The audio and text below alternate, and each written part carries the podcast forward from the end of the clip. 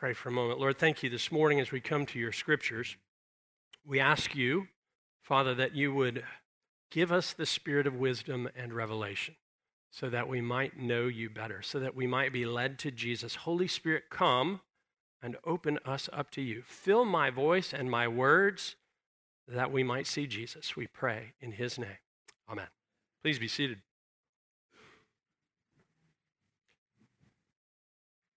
All right, so do all of you know what a mic drop is? Not everybody. I, I, I got a lot of quizzical looks at 8 o'clock. But I figure, I figure most of you in this room probably know what a mic drop is. There are certainly a lot of memes out there of mic drops. Just in case you don't know what I'm referring to, a mic drop is the gesture of intentionally dropping a microphone at the end of a speech or at the end of a performance. It's a bold way of signaling your confidence, your triumph. Drop the mic. Boom. You know what I'm talking about? Just nod your head if you don't. All right. Comedians and rappers have been doing this for a long time. I think the first time I ever saw it was when Eddie Murphy did it in the movie Coming to America. Randy Watson Anybody know that movie? Sexual chocolate. Boom. And then he walks off the stage. He's front man for a very bad R&B band and it's a big joke, of course, but he drops the mic. The most famous drop the mic moment came a few years back when President Barack Obama did it. He did it on the Tonight Show with Jimmy Fallon, right? And he drops the mic at the end of his bit. And of course, it got millions of hits on social media. Basically, a mic drop is an exclamation point. It's a way of saying, that's it. There's nothing more to be said. What do you think about that? Boom, drop the mic. In our gospel lesson today in Luke 4, we get a drop the mic moment in the synagogue in Nazareth as Jesus is preaching in his hometown. Now, if you haven't been with us, and just to bring you up to speed, we're going through a deep dive into the Gospel of Luke this year, um, where we are in the narrative. Remember, this is a narrative account that Dr. Luke is writing for us. It's a forensic exploration of the person of Jesus so that we might have certainty and so that we also might see how Jesus is the fulfillment of what God has said in the Old Testament. Where we are in this story, Jesus has been baptized. The Father has spoken loudly from heaven so that all can hear, This is my Son, with whom I am pleased. The Spirit comes upon him in power, immediately leads him off into the wilderness, where he's tempted by the devil for 40 days. He's tested as he's fasting and praying in that place, and the Spirit then leads him again in power, having com- completed the test, having not given into the temptations of Satan. He leads him north up the Jordan River Valley to the area of Galilee, which is basically a circular, mostly circular region surrounding the Sea of Galilee, which is not a sea at all, it's a big inland lake. Okay, I don't know why they call it a sea, it's fresh water. And so Jesus is preaching in that area for a couple weeks, a couple months before we get to today's gospel. And the word about him is spreading. Everybody's speaking about him things are starting to move. Like, whoa, what's up with this guy? This is amazing. And that's where we come to our text in Luke 4, starting at verse 16. You might take it out. We'll look at some verses together this morning. And he came to Nazareth, where he had been brought up. And as was his custom, he went to the synagogue on the Sabbath day and he stood up to read. And the scroll of the prophet Isaiah was given to him, and he unrolled the scroll. Let's pause just for a minute there. Just so you understand what's going on, uh, they would stand up to read, they would sit down to teach. And they didn't have nice, handy Bibles like we do that are bound and easy to find your way through. They had big scrolls for each book of the Bible. The scroll of the prophet Isaiah is handed to him. These are pretty large things and you've just got to let your creative imagination get into that place, he starts unrolling the scroll. How far does he have to go? chapter 61, it's almost the end of the book. He's just see Jesus up there unrolling, unrolling, unrolling, unrolling. The people are like, What's going on? He's unrolling. There's no chapter breaks, by the way, there's no verses labeled, but he knows his Bible. Jesus knows the scripture very well, and he's very intentional about where he goes. It is such a dramatic, not melodramatic, but a dramatic moment as he's up there, just unrolling that scroll, going to the place that he specifically wants to find on this particular day. And then he reads, verse 18 from Isaiah 61. The Spirit of the Lord is upon me because he has anointed me to proclaim good news to the poor.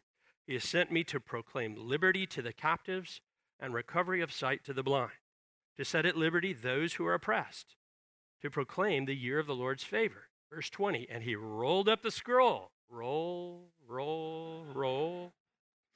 And he gave it back to the attendant and sat down. And the eyes of all in the synagogue are on him. Yeah, you think? They were fixed on him. And he began to say to them, Verse 21 Today this scripture has been fulfilled in your hearing. And he put out his hand and he dropped the mic. Boom. I, I made that part up. It's not in the text. now let's talk about why this is a drop the mic moment. He basically says, People, you just saw the Bible happen right in front of your eyes. Now, who expects that on any given day? The Bible just happened right in front of you in real time. This book that we all reverence, that we all carry around, they would kiss it and they would bow before it. They did. They didn't idol uh, they didn't like worship it, but they they so revered it. This book that we all revere, that we shape our lives on, yeah, it's about me. It's all about me. And specifically, this part right here about the Messiah, it's all about me. The words, guys, that the prophet Isaiah spoke 700 years ago, they just started to happen right now, and you are here for it, just for the price of admission today. It's all coming through me. What was it that Isaiah said? That the Holy Spirit, that God Almighty, the creator of the universe, would empower someone, would anoint someone. That's language for Messiah, for the Lord, for the Christ, for the King, for the unique one and only agent of God. And that person would proclaim good news to the poor. He would proclaim liberty for captives, sight for the blind, liberty for the oppressed, and the year of God's favor the drop the mic moment for them, of course, begins with Jesus saying, It's happening right now. What do you think about that? That would raise an eyebrow or two, I suspect, but not so much yet, because it sounds pretty good at this point. Now, I, I, want you to notice something about why and what about what Jesus does as he reads that, uh, that verse from Isaiah. As he's reading, he stops halfway through the middle of verse 2 he stops with the words, the year of the Lord's favor, and he doesn't read the second part of the verse. He literally stops mid sentence, which says, And the day of the vengeance of our God. I have come to proclaim the year of the Lord's favor. And he stops before that second part that says, And the day of the vengeance of our God. What is up? He ends his reading on the subject of grace. He specifically, intentionally, purposefully says, My ministry and my mission is to give God's grace. My first coming is to proclaim and enact the good news of salvation by grace through faith in the Messiah. Now, here's the thing. He'll later talk about the fact that that part, the day of the vengeance of the Lord, the day of our God, the, the, that day will come one day. And his disciple John will talk about it in great detail in the book of Revelation. You can read that for yourselves later. It's great reading. But what he's saying here is as I have come to begin my ministry as the Messiah, I am ushering in an age of grace. Everybody say grace. He's here to usher in grace. The day of the Lord will come. How do we know? because the first day that he came, came. The first day that he was brought to do occurred. But the time in which God's anger against sin, that is at a place in which it's on hold, if you will, in a sense. It's in reserve. Now is the time of grace so that all who embrace Jesus as Messiah, as their Savior, will receive God's mercy. Totally mind blowing and totally radical. Does anybody have a little inkling of a hallelujah in their heart? Back row. Bless you, back row. Because if you don't, either I'm not preaching well today and somebody better start praying, or you're not listening. The age of grace has begun in the person of Jesus as he reads those very words in his hometown synagogue in Nazareth. The vengeance of our God, which will come one day, is on hold for a season. While this season, this epic, this age of grace is playing out, and it comes through him. Now we need to look at how they responded because it seems pretty good at first. Look at verse 22. And all spoke well of him and marveled at the gracious words. See that? Gracious words that were coming from his mouth. But that's actually when the problems started to begin.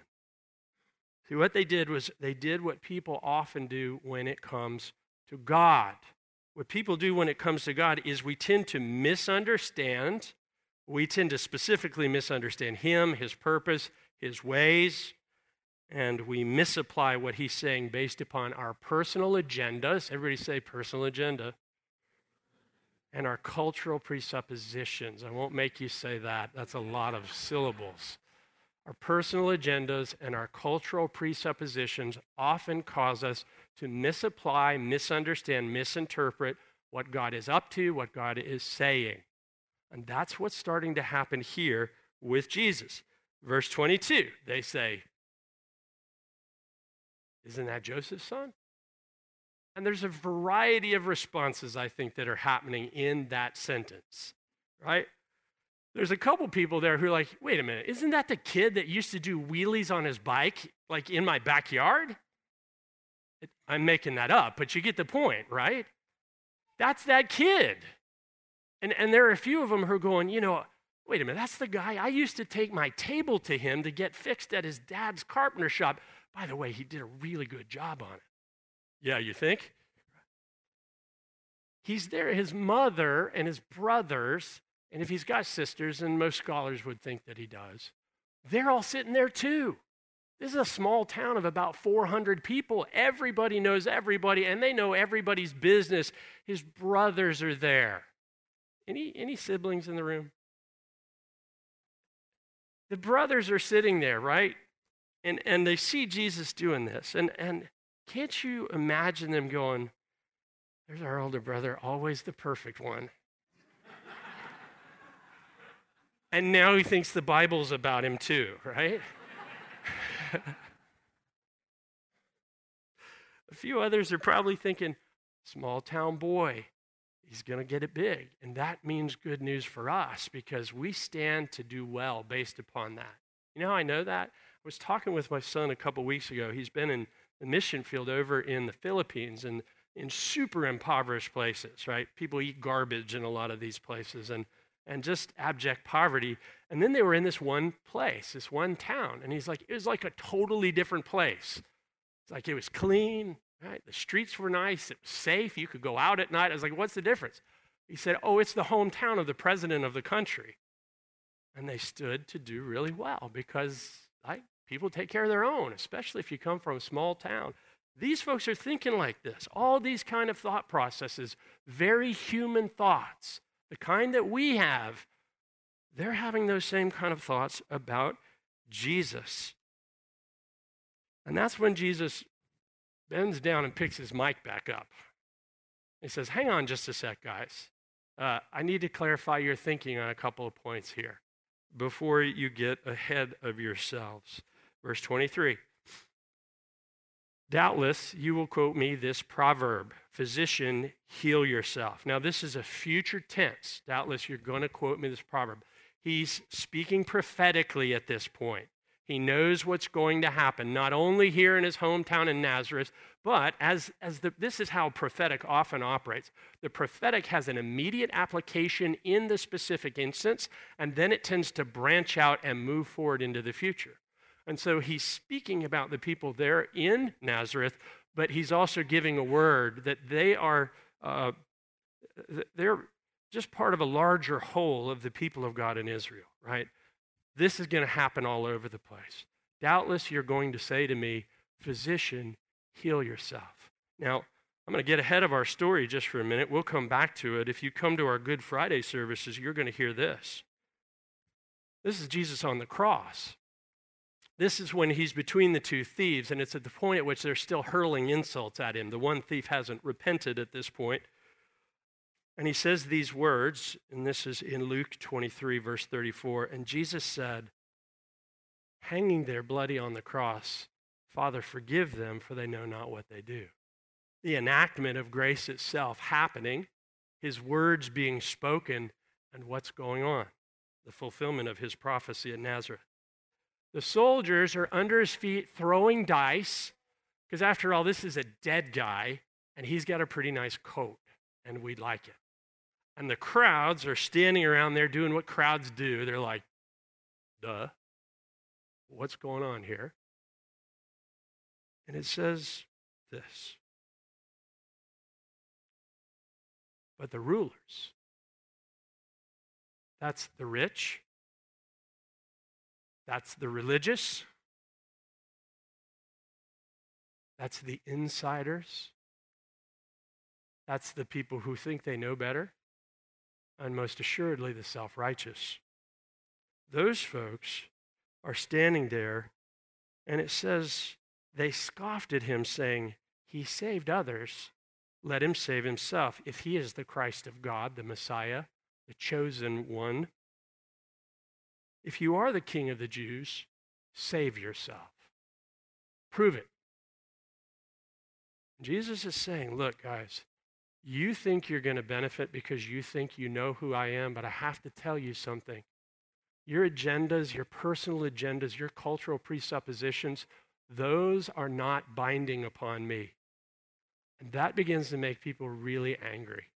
But not quite yet, because he starts to tell some stories, as Jesus often does. He doesn't just give us propositional truth, he has a way of speaking a story to get around our minds and get to our hearts so that we actually see ourselves. And he tells these two stories, and I won't go into them in too much depth because you can go read them on your own. But he, he tells two stories about prophets of God. He tells one about Elijah and the other about Elisha. These are two of the greatest prophets in Israel two of the people through whom the grace, everybody say grace, the grace of God came and the power of God came. But he says, remember Elijah? In that time in which the great famine was over the people of Israel because of their idolatry, when a great famine came and he went out and the provision of God came to a poor widow who was an outsider, who was a Phoenician, and it didn't come to the people of Israel. And then he tells the story about Elisha right on the heels of that. He says, Remember Elisha? The one through whom God brought healing and deliverance. There were all kinds of lepers in Israel during Elisha's day. But God sent him to Naaman the Syrian, a general, by the way, who had actually fought against the Israelites and was the cause of death of many people in that nation. And they got so mad at him. It says in the text that they were filled with wrath. Everybody say wrath. Man, that's a Bible word, isn't it? They were filled with wrath. They were tanked. They were so mad.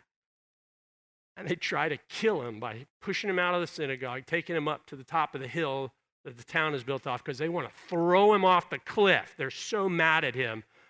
But of course, he gets away. I love the way the message translation says it. Eugene Peterson writes, But Jesus gave them the slip, which is a perfect rendering of the text, right? Because it has this feel of like, where'd he go? and supernatural. And what happened here? We were under control. We had this thing, and, and we couldn't control Jesus. Imagine that. They're going to find that a whole bunch of time. See, what's happened there in those stories and in Jesus' speaking about himself, he says, I am the Messiah. I am the one that the whole Bible is about. I'm the one who is the fulfillment of what God said would happen. And I've come to you to give you grace. There will be a time for judgment, but I have come to give you grace. And they thought, fantastic. But here's the thing their idea of what grace was about was limited to them. They thought grace, God's favor, that's for us. We're insiders. We're the descendants biologically from Abraham. We're the ones who were given the, the Ten Commandments. The men would say, and we bear in our physical bodies the mark of circumcision, which shows, of course, we're the people of God. We're the, the ones for whom this is all about. And Jesus' stories say, no, no, no, no, no. Grace is available, but it's not based upon what you think it's based upon. It's not so small that it's limited to one little nation. I am way bigger than that. And they don't like that very much because that's a cultural presupposition that he is cutting across. They assumed grace, God's mercy, God's favor, the kingdom, all this stuff he's talking about, right? Freedom from poverty, freedom from captivity. We're going to be number one. It's for us.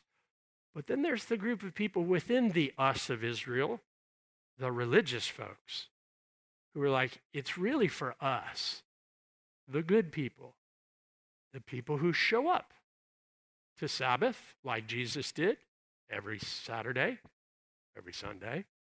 It's for us, the good guys, who keep the law and we do what's right. We have it together. And Jesus says, No, it's not for you at all.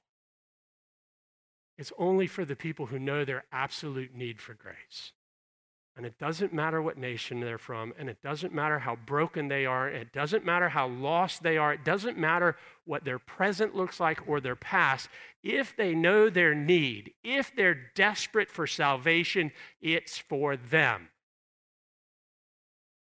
But the religious folks usually miss that because they tend to think, you know, I'm doing okay. I got this thing. Yeah, you know, I need God, but really, I'm kind of doing okay. And he, he made him really mad. He usually does that to religious people. Now, this grace is for everyone who comes to me in faith to receive salvation. So let's apply this, and we need to apply it in two ways. First, let me talk to the religious, to those of us who kind of are insiders. And you might, you know, maybe you've been around in church for a while. Maybe you say, Yep, I believe and you've been doing this for a long time, we particularly have to be careful because we particularly are subject to becoming like these guys who ended up so mad at Jesus because he didn't do life the way they thought it should be done that they, they were ready to kill him. I would never do that. Oh my gosh, I've seen this over and over and over in the church. I've felt this way myself at times when I'm following you with all of my life. I'm trying to do the right thing, right? And then life goes sideways and haywire. And it's like, whoa, wait a minute. I thought you loved me. Why aren't you treating me better than this? What's going on here? And disappointment can creep up, and anger at God can creep up. I have seen people walk away from Jesus who I had also seen proclaim as loudly as anybody else, I'm all in. I love grace. I'm, I'm His. But then their plans get thwarted, or God calls them to a place they didn't expect, or something happens. Life is hard. And they end up walking away, showing that grace really never took root in their hearts. There's a warning, religious folks like us. Just, just, I have to lay that out there. I'm, I'm your pastor. I love you. This is a warning for the spiritual life. We've got to be careful because we could end up like them missing grace and deciding this is the other thing who deserves it and who doesn't. Now, here's the really good news if you have a past and if you're messed up in the present, then the message today is grace. Message for you is grace. If you have a past and you are messed up in the present, the message for you is grace, unmerited favor. You can't earn it, you don't deserve it, you can't achieve it. But if you recognize in your life that you're poor, whether that's literally poor or spiritually poor, if you're blind, like you want to know, but you can't figure this out, if you've been oppressed by some kind of addiction, some kind of mistreatment, some kind of violation, some kind of brokenness, it doesn't matter. Some kind of physical ailment, some kind of, of some kind of behavioral issue. Grace is for you. The good news is that the Savior is here for you. And he will meet you right in the middle of your sin, your brokenness, your hurt, your disappointment, whatever it is that you carry. Shame? How about shame? You know, I met with a, a young man a couple weeks ago, and he was six days clean from a heroin addiction. So that's not very clean. It's clean, but it's not very clean. And like so many people in our generation, uh, he got hooked on opioids following a surgery with too much prescriptions and then that became eventually a heroin addiction. Kid grew up in the church, but not a church where they, you know, as I, we talked, where he knew a whole lot about grace. He knew a lot about rules and behavioralism and, you know, religion. And as we were talking, you know what was all over him because he had to admit to his parents and his friends, and here he was talking to me, his desperate shame at where he had ended up. And as I talked to him about Jesus, there was both this incredulity there is this, this how could he possibly care about me? Do you know what I've done to the people around me? Do you know where I've ended up? Do you know what a mess I have made of my life? And I said, Yep, grace is for you. And there's this battle going on over him between self loathing and hatred and shame and the disgust at where he was and how captive he was. But there was this little tiny flicker of hope I could see within him as we talked about the prodigal son, and we'll get to that story in a few weeks or months, somewhere in Luke 15. He was so desperate for good news. He's still clean, by the way. He's been to meetings since then, and he's, you know, he's doing steps, and he's got a sponsor. He's doing the things you're supposed to do. And I pray by God's grace that that young man will be free. Such good news. You don't have to be a heroin junkie to need grace. It's just the heroin junkies sometimes recognize a little more clearly than those of us whose lives are kind of together. They often recognize their need for it more than we do. Here's a message grace, grace, God's grace. You know your need today? Jesus is dropping the mic. He's saying, It's for you. I'll clean you up. I'll set you free. I'll make you mine. But beware, beware, nice religious people, that we don't miss grace. Let's pray. Lord, have mercy on us today. Thank you that you do mess with our personal agendas because you love us enough to do that and you do break apart our cultural presuppositions about who gets it and who doesn't. Because you want us to be free. Lord, we know that sin is the second biggest thing in the universe.